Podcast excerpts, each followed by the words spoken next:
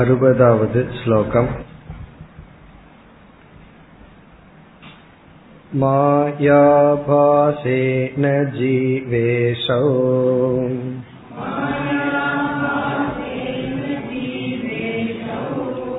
करोतीति श्रुतत्वतः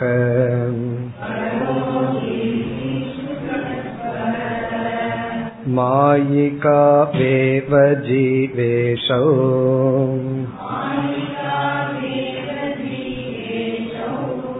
स्वच्छौ तौ काचकुम्भवत्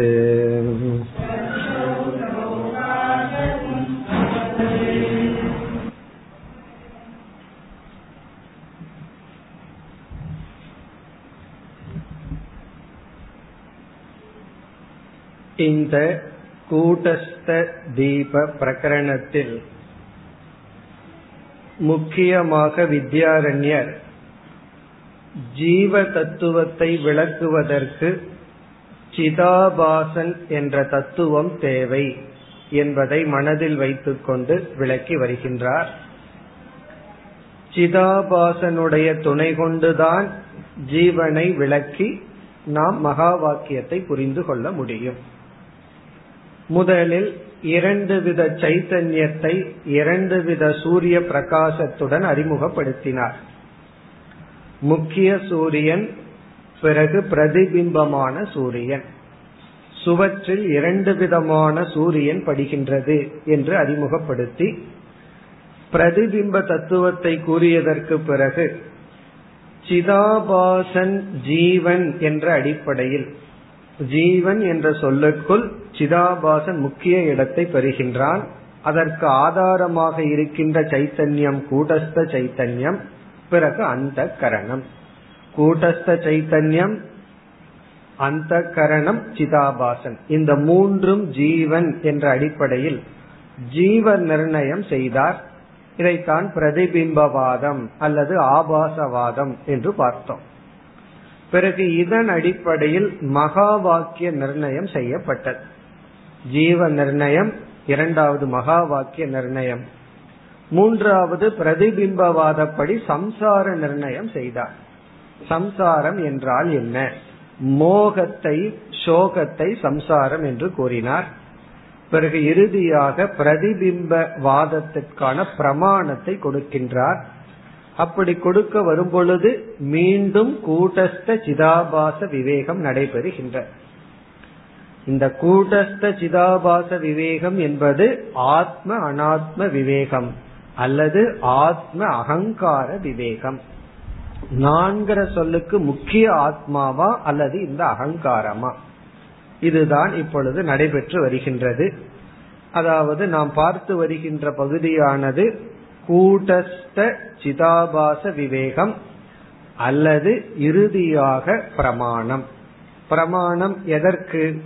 பிரதிபிம்பத்தின் அடிப்படையில் சாஸ்திரங்கள் ஜீவனை விளக்குகின்றது என்பதற்கான பிரமாணம். அதில் சிவ புராணத்திலிருந்து மிக அழகான ஸ்லோகத்தை எடுத்து வித்யாரண்யர் குறிப்பிட்டார். ஐம்பத்தி ஏழு ஐம்பத்தி எட்டு இந்த இரண்டு ஸ்லோகங்களில் சிவ புராண ஸ்லோகம் இதில் பல சமயங்களில் நாம் கேள்விப்பட்டுள்ளோம் படித்துள்ளோம். சத்தியம் ஞானம் அனந்தம் பிரம்ம. பிரம்மத்தினுடைய லட்சணம் சத்தியம் ஞானஸ்வரூபம் பூர்ணஸ்வரூபம் அதை இங்கு மிக அழகாக விளக்கப்பட்டுள்ளது. ஆத்மாவை நாம் சத்திய சொரூபம் என்று சொல்வதற்கான முக்கிய காரணம் மித்தியா அதிஷ்டானத்வாத். ஆத்மா சத்தியக. அல்லது பிரம்ம சத்தியம் மித்யா அதிஷ்டானத்துவாத் எந்த ஒரு பொருள் மித்தியாவுக்கு ஆதாரமாக இருக்கின்றதோ அந்த பொருள் சத்தியம். யோசித்து பார்த்தால் இந்த லட்சணம் எவ்வளவு சூக்ஷமம் எவ்வளவு எளிமையாக இருக்கின்றது என்பது நமக்கு விளங்கும். எப்படி என்றால் மித்தியா என்ற பொருள் எங்கிருந்தோ சத்தியத்தை வாங்கித்தான் தான் இருப்பதாக காட்டுகின்றது. ஒரு பொருள் மித்தியா என்று நாம் உணர்ந்து விட்டால் அங்கே ஏதோ ஒரு சத்தியம் இருக்க வேண்டும். ஒரு சத்தியம் இருந்தால்தான் மித்யா வஸ்துவை நாம் அனுபவிக்க முடியும்.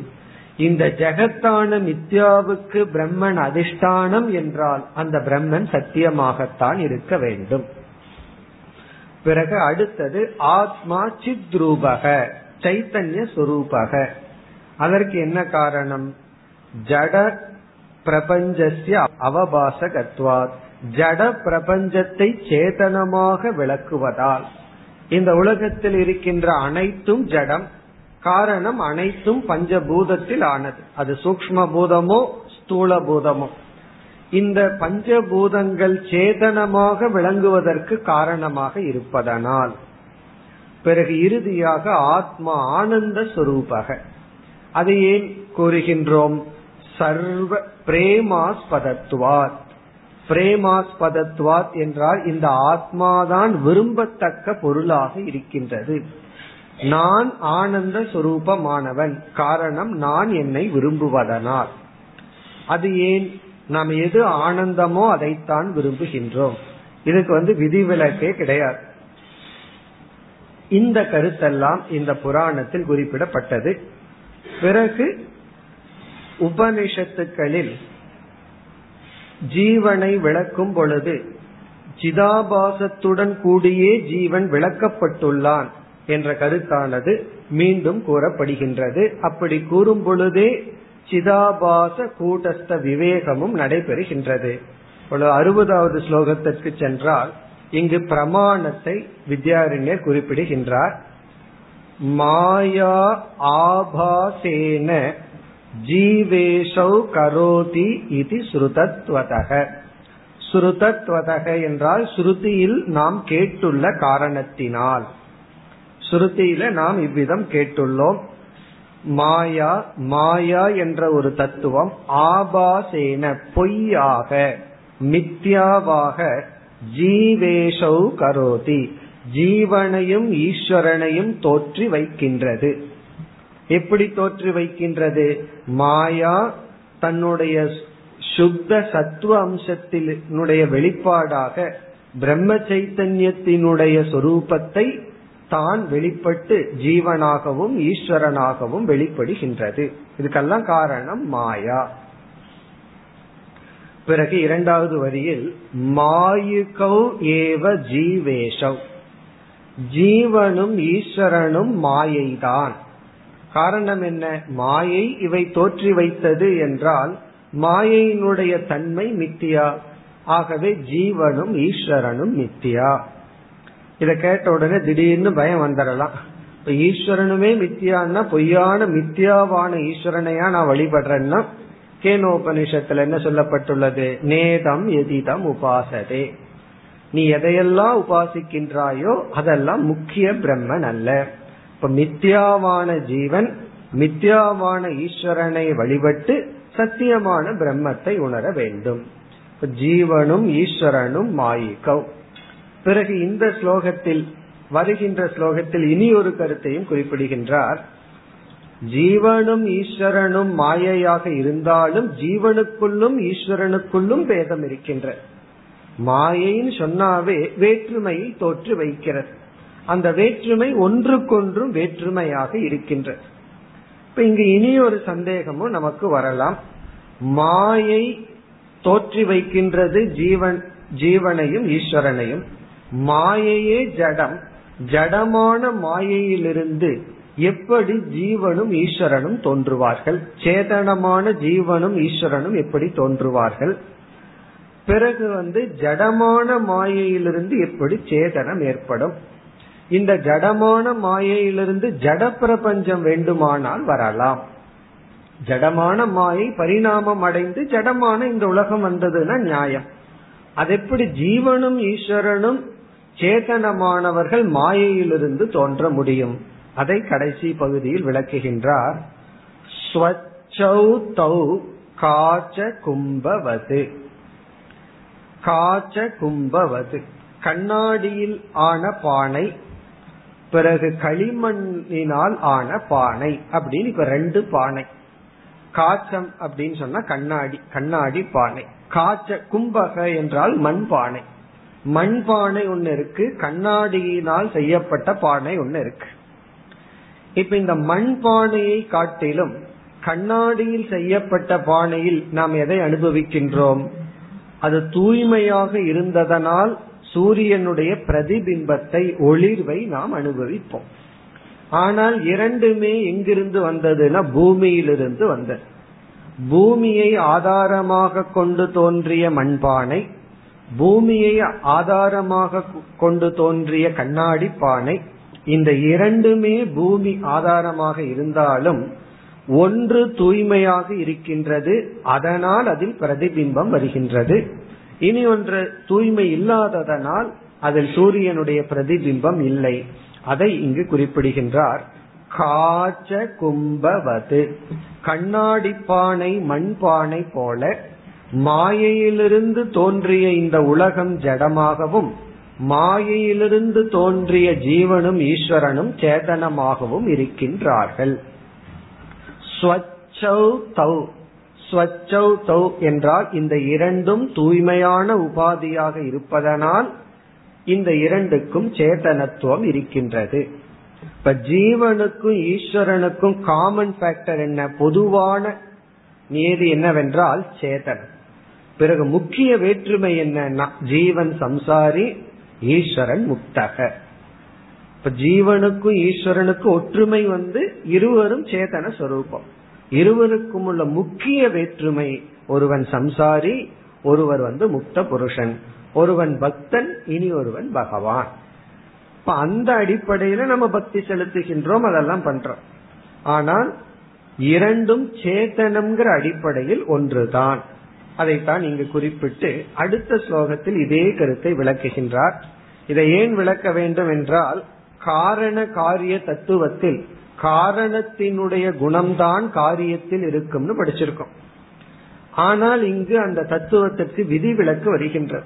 மாயை வந்து காரணமாக இருந்து மாயையிலிருந்து தோன்றிய ஜீவனும் ஈஸ்வரனும் எப்படி மாயையிடம் இல்லாத ஒரு சேதனத்துடன் இருக்க முடியும்? ஆகவே இந்த காஸ் அண்ட் எஃபெக்ட் தியரியில ஒரு பிழை வருகின்றது என்று சந்தேகம் வரும் பொழுது அதற்கு வேற தர்க்க ரூபமாக வேற விதத்தில் இவர் விளக்குகின்றார். ஒரு சில ஸ்லோகங்கள் இதே கருத்துதான் அறுபத்தி ஓராவது ஸ்லோகம்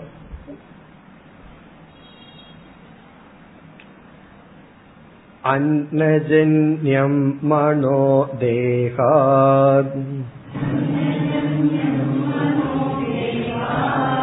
स्वच्छं यद्वत्तथैव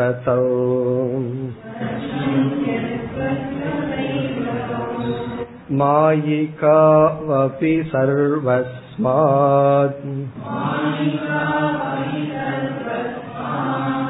अन्यस्मात् स्वच्छतां गतौ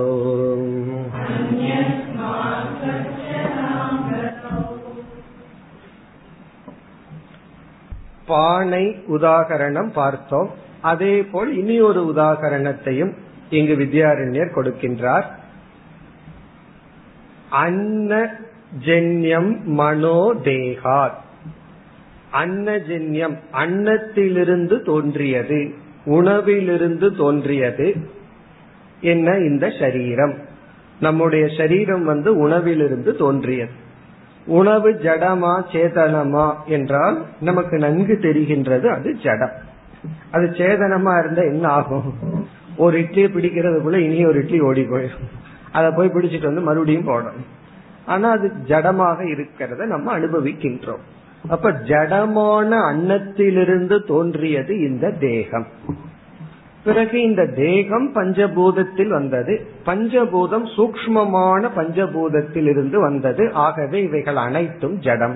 நம்முடைய மனம் ஜடமான சூக்ம பஞ்சபூதத்தில் ஆனது இருந்தாலும் தேகாத் மனக ஸ்வச்சம்.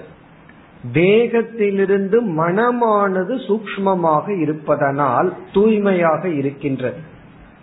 அப்படி இருக்கிறதுனால என்ன ஆகின்றது? அந்த மனமானது பிரதிபிம்பிக்கின்றது. எத்துவது அது போல எப்படி ஜடமான உணவிலிருந்து தோன்றுவதுதான் உடலும் மனமும். சாந்தோக்கியத்தில எல்லாம் இந்த உணவை மூன்றாக பிரித்து உணவினுடைய ஸ்தூல பாகம் வெளிச்செல்கின்றது. அடுத்த சூக்ம பாகம் ஸ்தூல சரீரமாக மாறுகின்றது. உணவினுடைய சூக்ம பாகம் சூக்ம சரீரமாக மாறுகிறதுன்னு சொல்லப்பட்டுள்ளது. அப்ப உணவு மூன்று தடத்தில் பிரித்து ஜடமான உணவிலிருந்து மனமும் உடலும் தோன்றியுள்ளது. ஆனால் உடலும் மனமும் வேறுபட்டு இருக்கின்றது. இதை நம்ம அனுபவத்துல பார்க்கிறோம். அதுபோல எத்வத் அது போல ததைவ தௌ. அதுபோலயே அந்த இரண்டும்.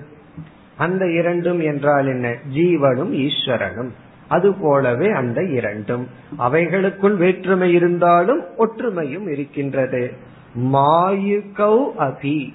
இவைகள் மாயுகௌ என்றால் மாயையிலிருந்து இவைகள் தோன்றிய போதிலும் சர்வஸ்மாத் அந்யஸ்மாத் மற்றவைகளிலிருந்து மற்றவைகள் அனைத்திடமிருந்து ஸ்வச்சதாம் கதௌ. இவை இரண்டும் தூய்மையானதாகவே இருக்கின்றது. ஜீவன் வந்து சைத்தன்யத்தை பிரதிபிம்பிக்கின்ற அளவு தூய்மையானவன். ஈஸ்வரன் வந்து ஆனந்தத்தையும் பிரதிபிம்பிக்கின்ற அளவு தூய்மையானவர் அதனாலதான் ஞானியை ஈஸ்வரனை ஒன்றாக்கி விடுவர். ஞானி வந்து பிரம்மத்தினுடைய ஆனந்த சுரூபத்தையும் பூர்ணமா பிரதிபிம்பிக்கின்றான். அஜானி வந்து அப்படி பிரதிபிம்பிப்பதில்லை. காரணம் என்னன்னா மனதில் உள்ள விக்ஷேபம் அஜானம் மோகம். பிறகு ஞானியாகட்டும் அஜானியாகட்டும் சத்ஸ்வரூபத்தையும் சித்ஸ்வரூபத்தையும் பிரதிபிம்பிக்கின்றார்கள். அந்த அளவுக்கு தூய்மையை அடைந்துள்ளது. இப்படி ஒரு அளவுக்கு லாஜிக்கா வித்யாரண்ய சொல்லி பார்க்கிறார்.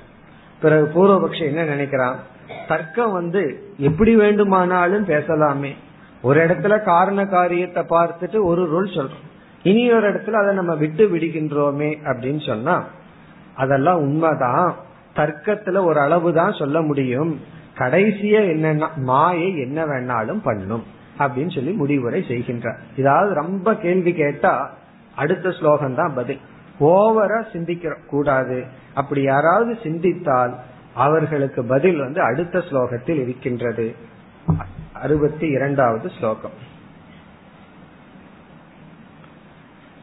चित्रूपत्वं च सम्भाव्यम्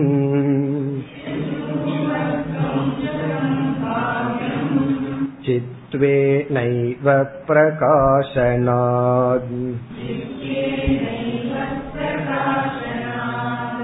सर्वकल्पनशक्त्याः शक्त्याः मायाया दुष्करं नहि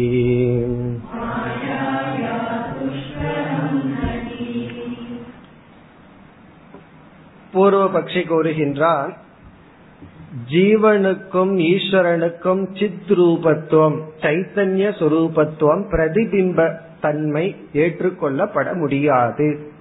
காரணம் மாயையே ஜடம். எப்படி ஜடமான மாயை ஈஸ்வரனுக்கும் ஜீவனுக்கும் சைத்தன்ய சுரூபத்தை கொடுக்க முடியும்? அதற்கு இவருடைய பதில் சித் ரூபத்துவம் சம்பாவியம். சித் ரூபத்துவம் ஈஸ்வரனுக்கும் ஜீவனுக்கும் சேதன சுரூப தன்மையானது சம்பாவியம் ஏற்றுக்கொள்ளப்பட வேண்டும். இங்கு சித் ரூபத்துவம் என்றால் பிரதிபிம்ப சைத்தன்யவத்துவம். ஈஸ்வரனும் ஜீவனும் உண்மையிலேயே சைத்தன்ய சொரூபம்ங்கிறது தான் மகா வாக்கியம் அதை இவர் இங்கு குறிப்பிடவில்லை. இங்க விசாரம் வந்து ஒரிஜினல் சைத்தன்யத்திற்கு அப்பாற்பட்ட ஒரு பிரதிபிம்ப சைத்தன்யம் ஜீவனிடமும் ஈஸ்வரனிடமும் கூற வேண்டுமா? அதை குறித்தான் ஆகணுமானா அதன் அடிப்படையில் விளக்கினால்தான் நமக்கு புரிந்து கொள்ள முடியும். அப்படி கூறும் பொழுது அவர்களுக்கு பிரதிபிம்ப சைத்தன்யம் இருக்கின்றது என்பது சம்பாவியம். ஏற்றுக்கொள்ளப்பட வேண்டும் தான் அதற்கு வந்து என்ன பிரமாணம் கொடுக்கின்றார்? சித்துவேன ஏவ பிரகாசனாத். நம்முடைய அனுபவமே அதற்கு பிரமாணம். இந்த அனுபவ பிரமாணத்திற்கு மேல ஒண்ணும் கிடையாது. அது நம்ம பல முறை பார்த்திருக்கோம். டாக்டர் கிட்ட போய் தலைவலின்னு சொல்றோம். அவர் எல்லா டெஸ்டும் பண்ணி பார்த்துட்டு உனக்கு தலைவலி இல்லைன்னு சொல்ற. இப்ப இது எது உண்மை? அவர் சொல்றது உண்மையா? கேட்டுட்டு வரலாம். நீங்க சொல்றது உண்மைதான்னு சொல்லி. ஆனா அனுபவம் என்ன சொல்கின்றது? அப்படி நம்முடைய அனுபவ பிரமாணம் என்ன சொல்கின்றது? நாம் உணர்வு ரூபமாக இருப்பதை காட்டி கொடுக்கின்றது. சித்துவேன ஏவ. சைத்தன்ய சுரூபமாகவே பிரகாசனாத் விளங்குவதனால். பிறகு வந்து சைத்தன்யம் என்ற ஒன்று நித்தியமாக இருந்துதான் ஆக வேண்டும்ங்கிறத நம்ம உணர்கின்றோம் அறிகின்றோம். மனதில் சைத்தன்யம் தோன்றி தோன்றி மறைவதையும் அனுபவிக்கின்றோம். அதான் சைத்தன்யேன ஏவ. ஒவ்வொரு எண்ணமும் அறிவு சொரூபமாக உணர்வு சொரூபமாக வந்து செல்வதை நாம் பார்க்கின்றோம். சரி இந்த அனுபவத்தை எல்லாம் நான் ஏற்றுக்கொள்ள மாட்டேன் என்றால் மாயாயாக துஷ்கரம் நகி. மாயையினால செய்ய முடியாதது எதுவும் கிடையாது. அதான் இறுதியான பதில். மாயை என்ன வேண்டுமானாலும் செய்யும். அதற்கு காரணம் என்ன? அந்த மாயைக்கு ஒரு அடைமொழி சொல்கின்றார். சர்வ கல்பன சக்தாயாகா எல்லாவற்றையும் கற்பனை செய்யும் தோற்றி வைக்கும் சக்தியை உடைய. சர்வ கல்பன கல்பனம்ங்கிற வார்த்தையிலேயே பொய்யாக அப்படின்னு அர்த்தம் கிடைக்குது. சர்வம்னா அனைத்தும். சக்தக சக்தா அப்படின்னா கேபபிள் சக்தி இருக்கு. எல்லாவற்றையும் தோற்றி வைக்கும் சக்தியை உடைய மாயைக்கு துஷ்கரம். துஷ்கரம் அப்படின்னு சொன்னா செய்ய முடியாதது. நகி ஒன்றும் கிடையாது.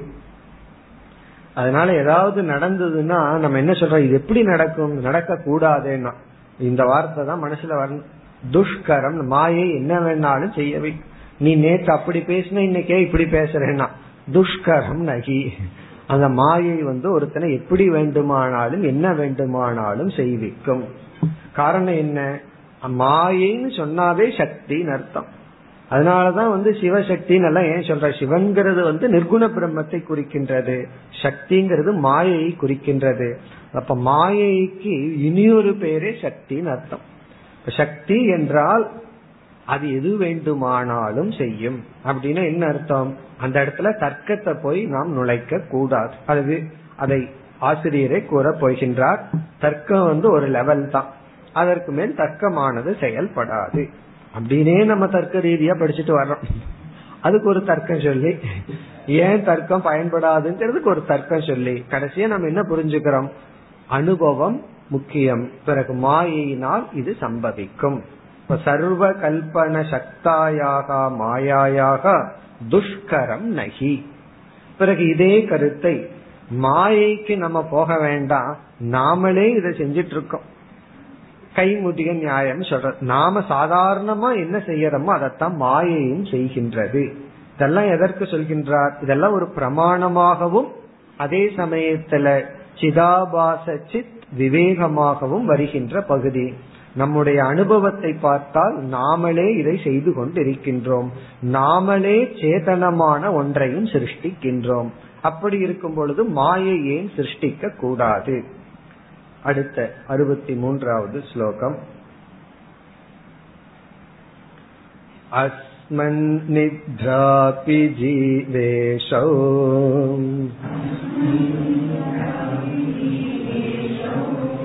चेतनौ स्वप्नगौ सृजेत् महामाया सृजत्येतौ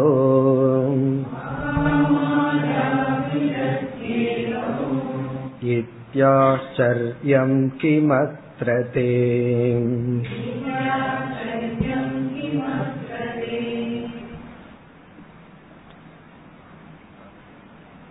நாமே என்ன செய்கின்றோம் ஜீவனையும் ஈஸ்வரனையும் சிருஷ்டிக்கின்றோம் அப்படின்னு சொல்ற எப்படிப்பட்ட ஜீவ ஈஸ்வரன் சேதனமான ஜீவனையும் ஈஸ்வரனையும் நாமே சிருஷ்டிக்கின்றோம் இந்த வேலையை நம்மளே பண்ணும்போது மாயை பண்ணுதுங்கிற இடத்துல என்ன ஆச்சரியம் இருக்கின்றதுன்னு சொல்ற.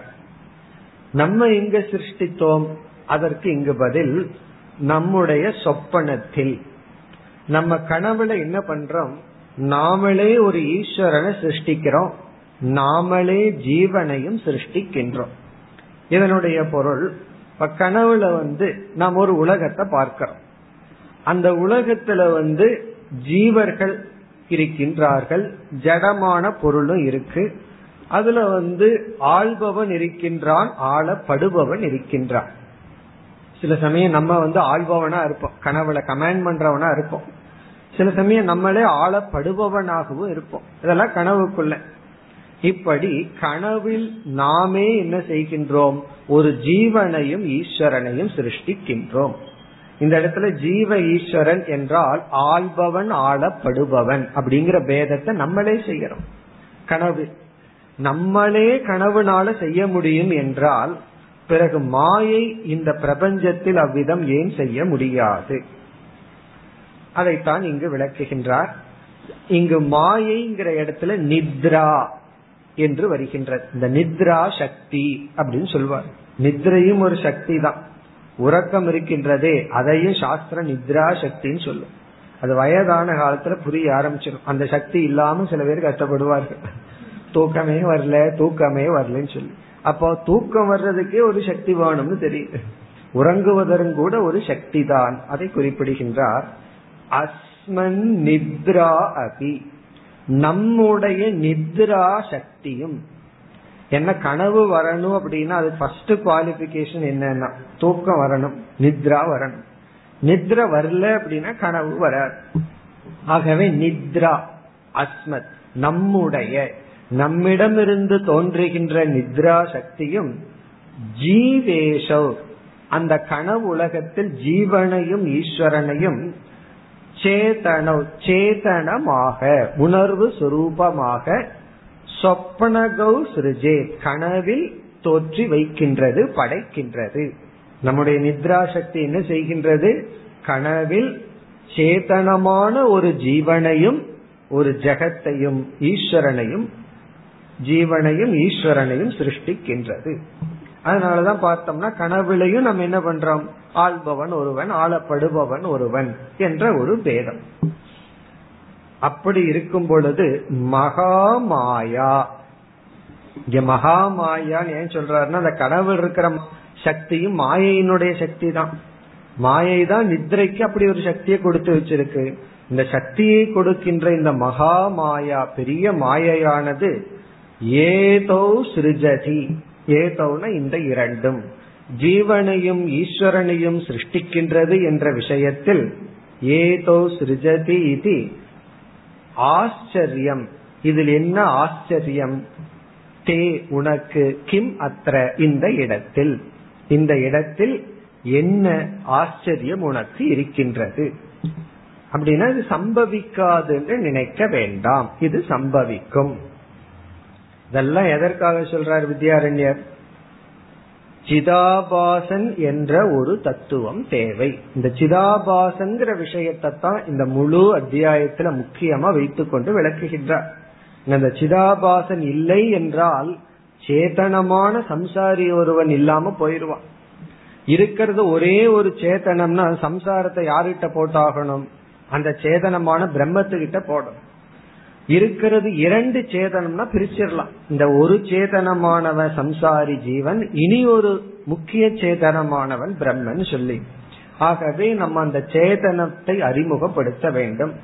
அல்லது நான் ஜடம்னு சொல்லிடுறோம்னு வச்சுக்கோமே. சம்சாரின்னு சொல்லவே முடியாது. நான் ஜடமான சம்சாரின்னு சொல்ல முடியாது. அப்படி சேதனமா இருந்தா தான் ஜடம்னு கூட சொல்ல முடியும். ஆகவே ஜடமான பொருளுக்கு சம்சாரம் இல்லை சேதனமான பொருளுக்கும் சம்சாரம் இல்லை. பிறகு நம்ம சம்சாரத்தை அனுபவிக்கிறோமே என்ன பண்றதுன்னா? அதனாலதான் இடையில ஒண்ணு. அது ஜடம்னு சொல்ல முடியாது சேதனம்னு சொல்ல முடியாது. அதுதான் பிரதிபிம்பம். அப்படி ஒரு பிரதிபிம்பத்தின் அடிப்படையில தான் உபனிஷத்துக்கள் வந்து ஜீவனை அறிமுகப்படுத்தி நமக்கு விளக்கத்தை கொடுக்கின்றது. அதைத்தான் கூறிக்கொண்டு முடிவுரை செய்ய போகின்றார். மேலும் இந்த மாயையானது இவைகளை அனைத்தும் செய்கின்றது என்ற கருத்தையே இவர் சில ஸ்லோகங்களில் விளக்குகின்றார் அறுபத்தி நான்காவது ஸ்லோகம் सर्वज्ञत्वादिकं चेशे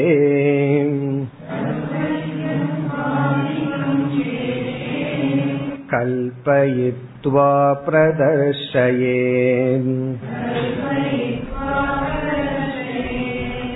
धर्मिणं कल्पयेत्यास्याः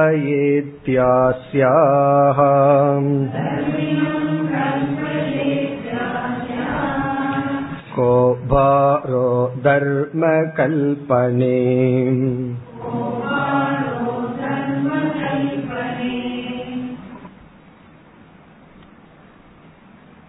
இங்கு பூர்வபக்ஷிக்கு ஒரு சந்தேகம் மாயை தோற்றி வைத்த அந்த ஈஸ்வரன் ஜீவனை போலவே அல்பஜனாக ஏன் இருக்கக்கூடாது மாயை வந்து ஜடமான உலகத்தை தோற்றி வைத்தது. மாயையினாலதான் இந்த ஜீவன் வந்துள்ளான். அதே மாயை தோற்றி வைக்கின்ற ஈஸ்வரனும் இப்படி இருக்க வேண்டும். ஜீவனை போல் சம்சாரியாகத்தான் இருக்க வேண்டும். அப்படி பூர்வபக்ஷி நினைக்கின்றான். சரி எப்படியோ இவனை ஜீவனை தோற்றி வச்சதுன்னு வச்சுக்குவோமே. ஈஸ்வரனையும் தோற்றி வைக்கட்டும் அவனும் ஜீவனை போலயே இருக்கட்டுமே. ஒரு அப்பாவுக்கு சில குழந்தை இருந்தா ஒரே குணத்தோட இருக்கிற மாதிரி. ஆனா நம்ம அனுபவத்துல அப்படி இருக்கிறது இல்லை அஞ்சு விரல் ஒவ்வொரு மாதிரி இருக்குன்னு சொல்றோம். அதே போல வந்து ஜீவனும் ஜீவனை போலவே ஈஸ்வரனும் சம்சாரியாக இருக்கட்டுமே என்றால் அது இல்லை அப்படின்னு சொல்ற அந்த ஈஸ்வரனுக்கு சர்வஜத்துவம் சர்வசக்தி மத்துவம் போன்ற குணங்களையும் மாயையே கற்பிக்கின்றது. அது எப்படி ஈஸ்வரன் எல்லாவற்றையும் அறிவார் அப்படின்னா அதுவும் மாயைன்னு சொல்லி மாயையினாலதான் ஈஸ்வரன் சர்வஜனாக இருக்கின்றார். அது எப்படி மாயைக்கு முடியும் அப்படிங்கிற கேள்விக்கு பதில் என்ன சொல்றார்? அந்த ஈஸ்வரனையே மாயை தோற்றி வைக்கும் பொழுது ஈஸ்வரனிடம் சர்வஜத்துவம்ங்கிற குணத்தை ஏன் தோற்றி வைக்க முடியாது?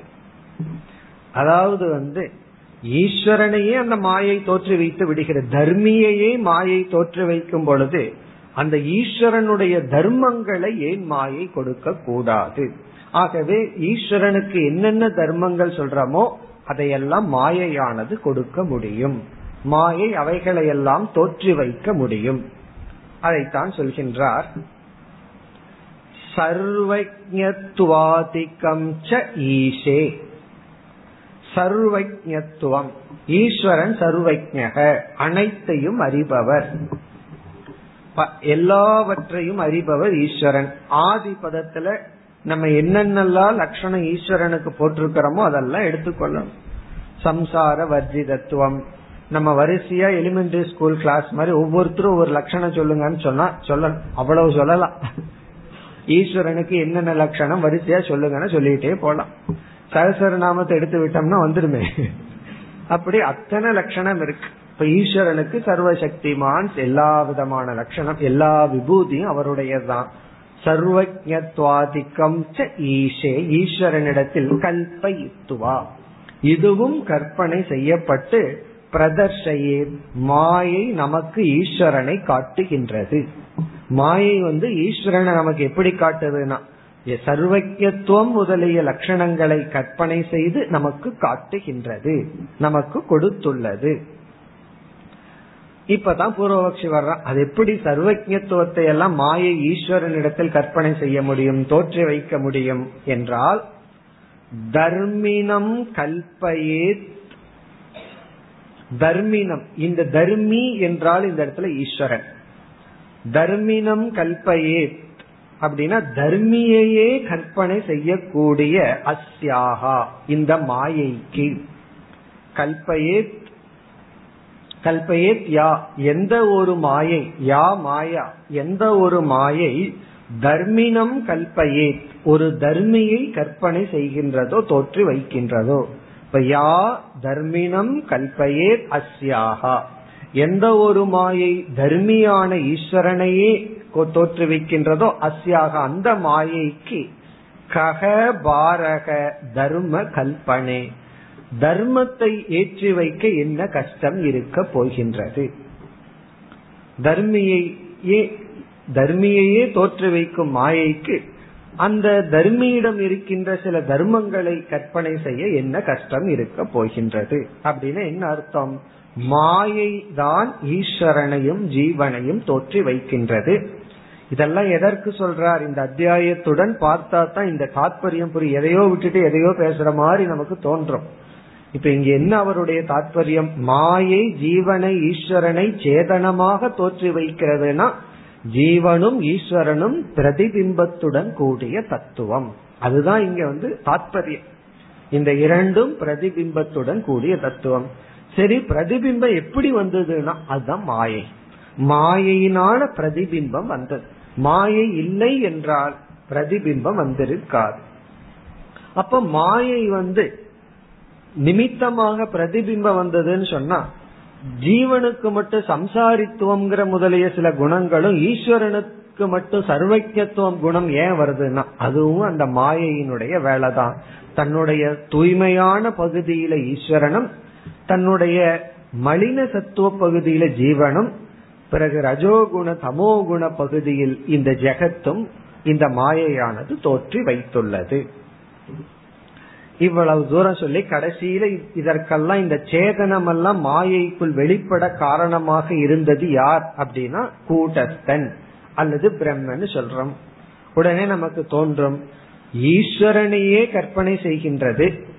ஈஸ்வரனிடத்தில் சர்வஜத்துவம் இவைகளையெல்லாம் இந்த மாயை செய்யுதுன்னா இந்த மாயை போய் கூட்டஸ்தனையும் ஏன் மித்தியாவாக்க கூடாது மாயை எல்லாம் பண்ணும்னு வேற சொல்லிட்டோம். எல்லாம்ங்கிற சொல்லுக்கு ஒரு வரையறையே இல்லை அப்படின்னு சொன்னா உடனே ஒரு பூர்வபக்ஷி கேட்டுடலாம்.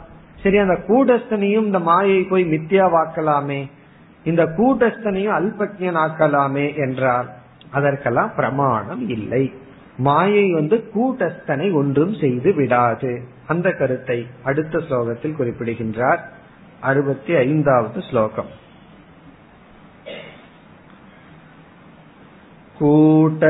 कूटस्थेऽप्यतिशङ्का स्यात्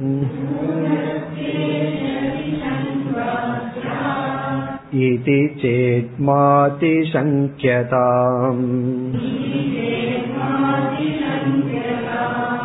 कूटस्थमायिकत्वे तु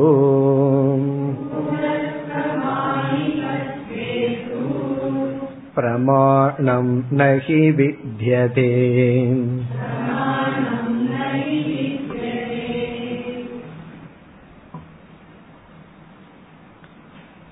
कूटस्थे अपि அதிசங்கா சியாத் கூட்டஸ்தே கூட்டஸ்த சைத்தன்யத்தினிடத்திலும் அதிசங்கா அதிசங்கா என்றால் அதனிடத்திலும் மாயையினுடைய வேலை செல்லும் என்பது. அதிசங்கான எக்ஸ்டென்ஷன் அர்த்தம். அதுல அதுலயும் போய் சேர்ந்துக்கிறது. அதையும் சேர்த்தி கொள்ளுதல் அதிசங்கா இது சே. அப்படின்னு சொன்னா மாயை வந்து எல்லாவற்றையும் எதை வேண்டுமானாலும் செய்யும். எல்லாவற்றையும் பொய்யாக தோற்றுவிக்கும் பொய்யாக காட்டிக் கொடுக்கும் அப்படின்னா கூட்டஸ்தனிடத்தில் இருப்பதும் மாயையினுடைய வேலைதானா? என்று சேத் மா அதிசங்கியதாம். அப்படி நினைத்து சந்தேகப்பட வேண்டாம். கூட்டஸ்தனிடத்தில் மாயையினுடைய வேலை செல்லாது. மாயை கூட்டஸ்தனை மாயிகமாக மாற்றி விடாது அதாவது மித்யாவாக மாற்றி விடாது அல்லது கூட்டஸ்தனிடத்துல சில குணங்களை எல்லாம் மாயை போய் கொடுத்து விடாது. சர்வஜத்துவம்னோ அல்பஜத்துவம்னோ அதெல்லாம் கொடுத்து விடாது. கூட்டஸ்தே அப்படி அதிசங்கா. அதனிடத்திலும் செல்லுபடி ஆகுதல். செல்லுபடி ஆகுதல் அப்படிங்கிற வார்த்தை எல்லாத்துக்கும் தெரியும். உன் வேலையெல்லாம் எங்கிட்ட செல்லாதுன்னு சொல்லுவார்கள். அப்படின்னு என்ன அர்த்தம்? நீ வேற எங்காவது வச்சுக்க என்னிடத்தில் உன்னுடைய வேலை செல்லாது. அதைத்தான் சொல்கின்றார். இந்த மாயையானது கூட்டஸ்தனிடத்திலும் சென்று அதை மித்தியாவாக ஆக்குதல் என்பது ஆகாது. மா அதிசங்கியதாம். அதில் சந்தேகப்பட வேண்டாம். செல்லாது. சரி என்ன காரணம்? கூட்டஸ்த மாயிகத்துவேது. கூட்டஸ்தன் மாயிக்கமாக இருக்கின்றான். மித்யாவாக இருக்கின்றான் என்ற விஷயத்தில் பிரமாணம் நகி வித்தியதே பிரமாணம் இல்லை. அதற்கு வந்து ஆதாரம் இல்லை. கூட்டஸ்தன் பொய் அப்படிங்கிறதுக்கு பிரமாணம் கிடையாது. இது ஒரு முக்கியமான கருத்து. காரணம் மாயை தான் இது செல்லுங்கிறதுக்கு எது பிரமாணம். சாஸ்திரம் தான் பிரமாணம். அது நம்மளாக சொல்லல. நான் சொல்றேன் மாயை பண்ணும் அப்படின்னு சொல்லல. சாஸ்திரம் தான் மாயையை அறிமுகப்படுத்தி சாஸ்திரம் தான் பிரமாணம். இந்த மாயை என்னென்னலாம் பண்ணுதுங்கிறதுக்கு பிரமாணமும் சாஸ்திரம்தான். மாயை வந்து கூட்டஸ்தனை மித்யாவாக்குது அப்படிங்கறதுக்கும் அப்படி ஆக்கி இருந்தா அதுக்கு சாஸ்திரம் தான் பிரமாணம். ஆனா சாஸ்திரத்துல அப்படி ஒரு பிரமாணம் இல்லை. சாஸ்திரம் வந்து என்ன சொல்கின்றது? கூட்டஸ்தன் மாயையை காட்டிலும் வேறாக இருக்கின்றான். பகவான் கீதையில வந்து க்ஷர அக்ஷர புருஷனுக்கு மேலான உத்தம புருஷன் சொன்னார். அப்ப அங்க அக்ஷரம்ங்கிற வார்த்தை கூட்ட கூட்டஸ்தன்கிற வார்த்தையும் கூட அங்க எதற்கு பயன்படுத்தப்பட்டுள்ளது? மாயைக்கு பயன்படுத்தப்பட்டுள்ளது. அப்படி அந்த மாயைக்கும் தாண்டி உத்தம புருஷனாக நான் அதாவது நிர்குண பிரம்ம சைத்தன்யம் இருக்கின்றது என்று கூறியுள்ளார். ஆகவே ஸ்ருதி பிரமாணமாகட்டும் ஸ்மிருதி பிரமாணமாகட்டும் மாயை கூட்டஸ்தனை மித்யாவாக்காது என்பதை விளக்குகின்றது. ஆகவே உனக்கு வந்து சந்தேகம் வேண்டாம். அது ஏன் அப்படிங்கறத மீண்டும் அடுத்த ஸ்லோகத்தில் விளக்குகின்றார். கூட்டத்தினுடைய சொரூபத்துடன் விளக்கம் வருகின்றது. வஸ்துத்வம் கோஷயந்தியஸ்ய.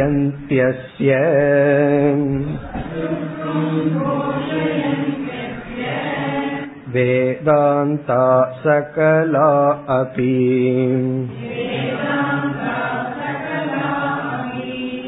सपत्नरूपं वस्त्वन्यत्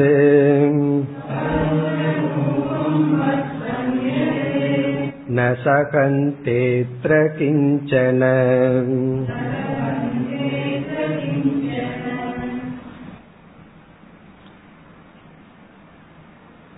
வேதாந்தம் அல்லது உபனிஷத்துக்கள் எதை கோஷம் இடுகின்றது அதை கூறுகின்றார் வஸ்துத்துவம் கோஷயந்திய அஸ்ய என்றால் அஸ்ய கூட்டஸ்தஸ்ய. இந்த கூட்டஸ்தனுக்கு இந்த கூட்டஸ்தனுடைய வஸ்துத்துவம் வஸ்துத்துவம் என்றால் சத்தியத்துவம்.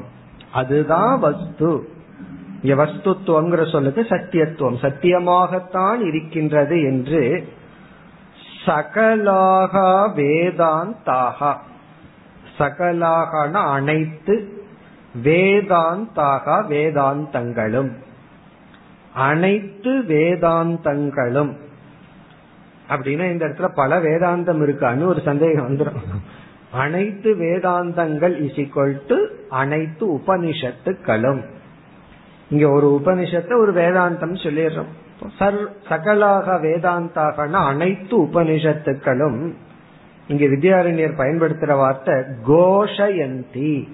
கோஷம் இடுகின்றது முழக்கம் இடுகின்றது முழங்குகின்றது.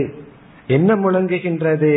அஸ்ய வஸ்துத்துவம் அஸ்ய வஸ்துத்துவம் கோஷயந்தி.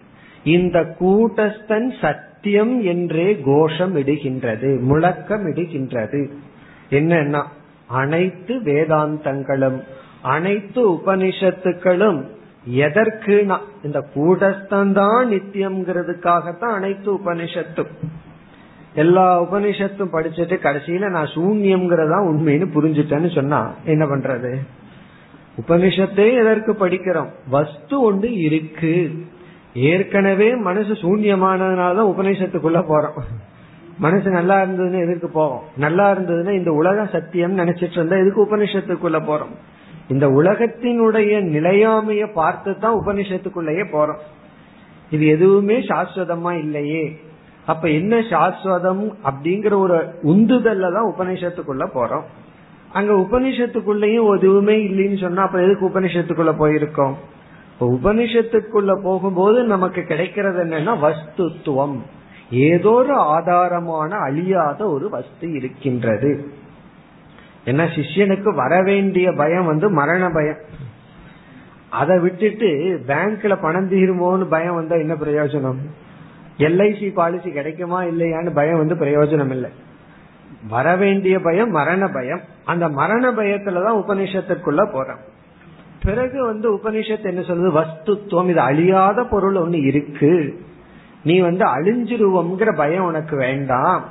இந்த கூட்டஸ்தனாகிய நீ அழியாதவன் அப்படின்னு வஸ்துத்துவத்தை உபனிஷத் கோஷம் இடுகின்றது அப்பொழுதுதான் மரண பயம் போய் அகம் நித்தியாக நான் என்றும் இருப்பவன் அப்படிங்கிற ஞானம் நமக்கு வருகின்றது. அப்படி சொல்கின்ற இந்த உபனிஷத்தானது இந்த கூட்டஸ்தனுக்கு வஸ்துத்துவத்தை கூறுகின்றது. ஆகவே என்ன சொல்றார்? சென்ற ஸ்லோகத்தினுடைய கடைசி பகுதி நகி பிரமாணம் வித்தியதே ஆகவே கூட்டஸ்தன் மாயிகன் என்ற விஷயத்துல பிரமாணம் கிடையாது. அது மட்டுமல்ல கூட்டஸ்தன் நித்தியம் அப்படிங்கறதுதான் பிரமாணம். பிறகு இனி ஒரு கருத்தும் கூறுகின்றார். சபத்ன ரூபம் வஸ்து அந்நத் ந சகந்தே. அத்திர கிஞ்சன. இந்த கூட்டஸ்தன் இனியொரு ஆள். இந்த கூட்டஸ்தன் என்ன பண்றான் என்றால் தனக்கு நிகரா இனியொரு பொருளை வைத்திருக்க மாட்டான். அதாவது எல்லா மனுஷனுக்கும் தனக்கு நிகரா இனி ஒருத்தர் ஒரு பொருள் வாங்கிட்டா நான் சகந்தே. அவனும் வாங்கிட்டானே அப்படின்னு சொல்லி இங்க பொறுக்கிறது இல்லை என்ன சகந்தேனா பொறுக்கிறது இல்லைன்னு அர்த்தம். பொறாமைன்னு அர்த்தம். தனக்கு நிகரா தன்னுடன் வந்தவன் முன்னேறிட்டா நம்ம ஒரு பொருள் வாங்கி இருக்கோம் அதே பொருளை இனியொருத்தன் வாங்கிட்டா அவனும் வாங்கிட்டானா அப்படின்னு சொல்லி நமக்கு என்ன ஆயிருது? பொறாம வந்துருது. அது நம்ம பொறுக்க மாட்டேங்கிறோம். அதே போல இந்த பொறாமைய கூடஸ்தன் கிட்ட இருந்துதான் நமக்கு வந்திருக்கு. இந்த கூடஸ்தன் வந்து தனக்கு நிகரா ஒரு பொருளை ஏற்றுக்கொள்ள மாட்டான். தனக்கு நிகரா எந்த பொருளையும் சகிச்சுக்காதான். அப்படின்னா என்ன அர்த்தம்? தனக்கு நிகரா எந்த பொருளும் கிடையாது. தான் தான் சத்தியம். தனக்கு நிகரா ஒரு சத்தியமான பொருள் தன்னிடம் வைத்திருக்காது. இத சொல்ற லாங்குவேஜ் அப்படி இருக்கு. கூடஸ்தன் வந்து தன்னிடத்துல ஒன்னையும் பொறுத்து கொள்ள மாட்டார்.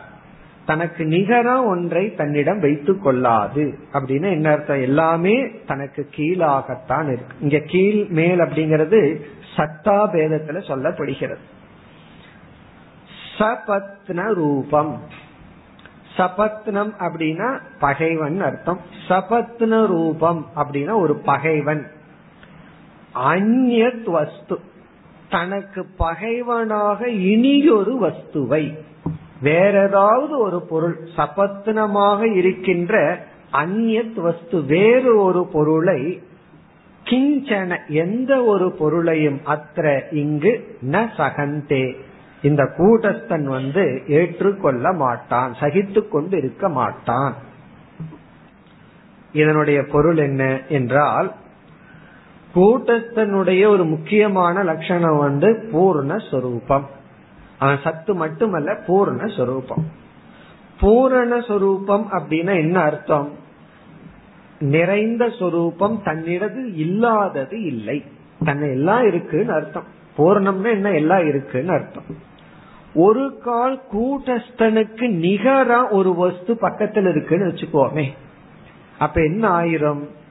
கூட்டஸ்தனுக்கு நிகரா கூட்டஸ்தனுடைய பக்கத்துல ஒரு பொருள் இருந்தா அது எதை குறிக்குதுன்னா அந்த பொருள் இருக்கிறது கூட்டஸ்தனிடம் இல்லைன்னு அர்த்தம்.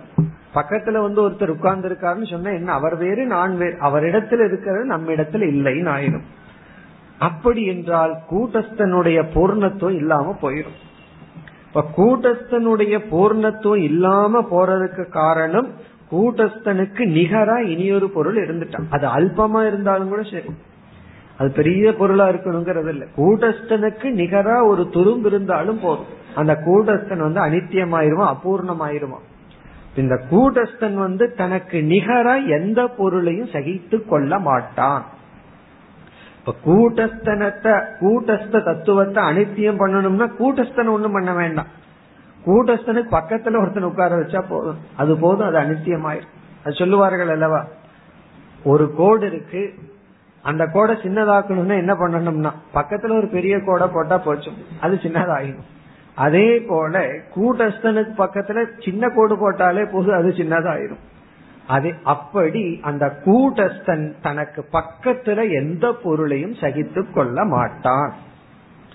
அதனாலதான் இந்த பொறாமைன்னு ஒண்ணு இருக்கே அது ஆத்ம ஜானத்தினால மட்டும்தான் போகும். அது வரைக்கும் இருந்துட்டே இருக்கும். நம்ம சொல்லுவோம் எனக்கு இல்ல இல்லைன்னு சொல்லி. ஆனா அது பொய். இந்த பொறாம வந்து இல்லாம போகாது. வேதாந்தம் படிச்சாலும் அதுல பொறாம வந்துடும் நீ கொஞ்சம் நல்லா நோட்ஸ் எழுதுற நான் நல்லா எழுதுறேன்னு பொறாம காரணம் என்ன? அந்த பொறாம போக எழுதுறது என்னன்னா பொறாமப்படக்கூடாதுன்னு என்ன வருதுன்னா பொறாம வந்துடும் காரணம் என்ன? அது வந்து நமக்குள்ள இருக்கு. கடைசி சம்சாரம் வந்து பொறாம தான். அந்த பொறாம போகணும்னா ஒரே ஒரு வழி ரெண்டாவது வஸ்து இருக்க கூடாது இருந்தா வந்துடும் ரெண்டாவது வஸ்து இருந்தா கம்பேர் பண்ணிடுவோம். நம்ம சும்மா சொல்லலாம் கம்பேர் பண்ணாத அப்படின்னு சொல்லி. ஆனா பண்ணாம எல்லாம் இருக்க முடியாது. கம்பேர் பண்ணிடுவோம் நம்ம எரியாம இரண்டாவது வஸ்து இருந்தால். இப்ப எப்பொழுது வந்து நம்ம முழுமையா பொறாமையிலிருந்து விடுபடுவோம்னா எப்பொழுது அகம் ஏக்காக? நான் ஒருத்தன் தான் இருக்கு. சரி இனி ஒருத்தன் அதை வச்சிருக்கானே நானே தான் அந்த ரூபத்துல அதை அனுபவிக்கின்றேன். அந்த சர்வாத்மத்துவ பாவம் போகணும். அப்ப என்ன ஆகும்னா எல்லாத்தையும் அட்மையர் பண்ண முடியுமே தவிர யாரையும் பார்த்து வயிறறியாது இந்த வயிற்றுச்சலுக்கு வந்து எந்த அல்சர் மாத்திரையும் வேலை செய்யாது. இந்த மாத்திரை தான் ஆத்ம ஞானம்ங்கிற மாத்திரம் தான் இந்த வயிற்றுச்சலுக்கு வேலை செய்யும். சொல்லுவோம் சாதாரண உனக்கு என்ன வயிறறி தான் அவன் வச்சுட்டான்னு சொல்லி. அப்படி இது அதே லாங்குவேஜ்ல பயன்படுத்துற. இந்த கூட்டஸ்தன் வந்து தனக்கு நிகரா எதையுமே சகித்து கொள்ளாது. காரணம் என்ன? தானே தான் ஒன்றுதான் இருக்கின்றது. அப்படி நான் கூட்டஸ்தன் சொல்லி புரிந்து கொண்டால் நானே அனைத்துமாக இருக்கின்றேன். அதுதான் இங்கு சொல்லப்படுகிறது. சபத்ன வஸ்து அந்நிய தனக்கு எதிராக வேறொரு வஸ்துவை கூட்டஸ்தன் ஏற்றுக்கொள்வதில்லை. ஆகவே இந்த மாயை வந்து கூட்டஸ்தனை விட கீழான சத்தை உடைய ஒரு தத்துவம். இது ஒண்ணு புரியாததுனாலதான் எத்தனையோ மதங்கள். மாயான்னு ஒன்னு இருக்கு பிரம்மன் ஒன்னு இருக்கு. விசிஷ்டாத்வைதமாட்டு துவைதமாட்டு எல்லாம் இதை பேசுகிறார்கள். ஒரே ஒரு பொருள் தத்துவத்தை புரிஞ்சுக்கணும். மாயை கூட்டஸ்தனை விட கீழான சத்தா சொரூபம் கூட்டஸ்தனுக்கு நிகரான சத்தா சொரூபம் அல்ல இத புரிஞ்சிட்டோம் அப்படின்னா அந்த கீழான மாயை என்ன வேணாலும் பண்ணிட்டு இருக்கோம் ஆனா கூட்டத்தனை ஒன்றும் செய்ய முடியாது இனி அடுத்த ஸ்லோகம் श्रुत्यर्थं विशति कुर्मः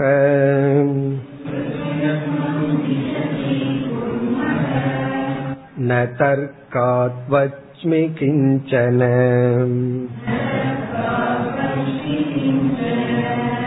तेन तार्किकशङ्कानाम्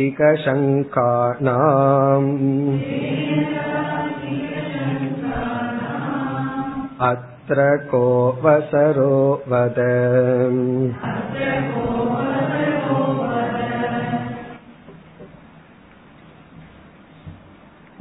இங்கு ஒருவன் வந்து நம்மிடம் கோரலாம்.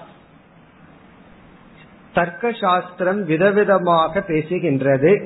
தர்க்க சாஸ்திரத்துல எத்தனையோ பதார்த்தங்கள் அறிமுகப்படுத்தப்படுகிறது. தர்க்க சாஸ்திரத்துக்குள்ள போனோம்னா ஃபர்ஸ்ட் பதார்த்தத்தை அறிமுகப்படுத்து இத்தனை பதார்த்தம் இருக்கு. ஒருத்தன் ஏழுன்னு சொல்லுவான் ஒருத்தன் ஒன்பதுன்னு சொல்லுவான் ஒருத்தன் பதினாறுன்னு சொல்லுவான். இத்தனை பதார்த்தம் இருக்கும் போது பதார்த்தம்னா வஸ்துக்கள். இத்தனை வஸ்து இருக்கும் பொழுது நீங்கள் எப்படி கூட்டஸ்தன் ஒண்ணுதான் வஸ்துன்னு சொல்வீர்கள். தர்க்க சாஸ்திரத்தினுடைய ஃபர்ஸ்ட் ஸ்டெப்பே பதார்த்தங்கள் சப்த பதார்த்தாக இத்தனை தத்துவங்கள் இத்தனை சத்தியங்கள் அப்படின்னு சொல்லும் போது எப்படி ஒரே ஒரு தத்துவத்தை சொல்வீர்கள் அப்படின்னு சொன்னா அப்ப தார்க்கிகன் எல்லாம் நம்ம முன்னாடி வந்து நிற்பானே அப்படின்னா இங்க என்ன பதில் சொல்றார்?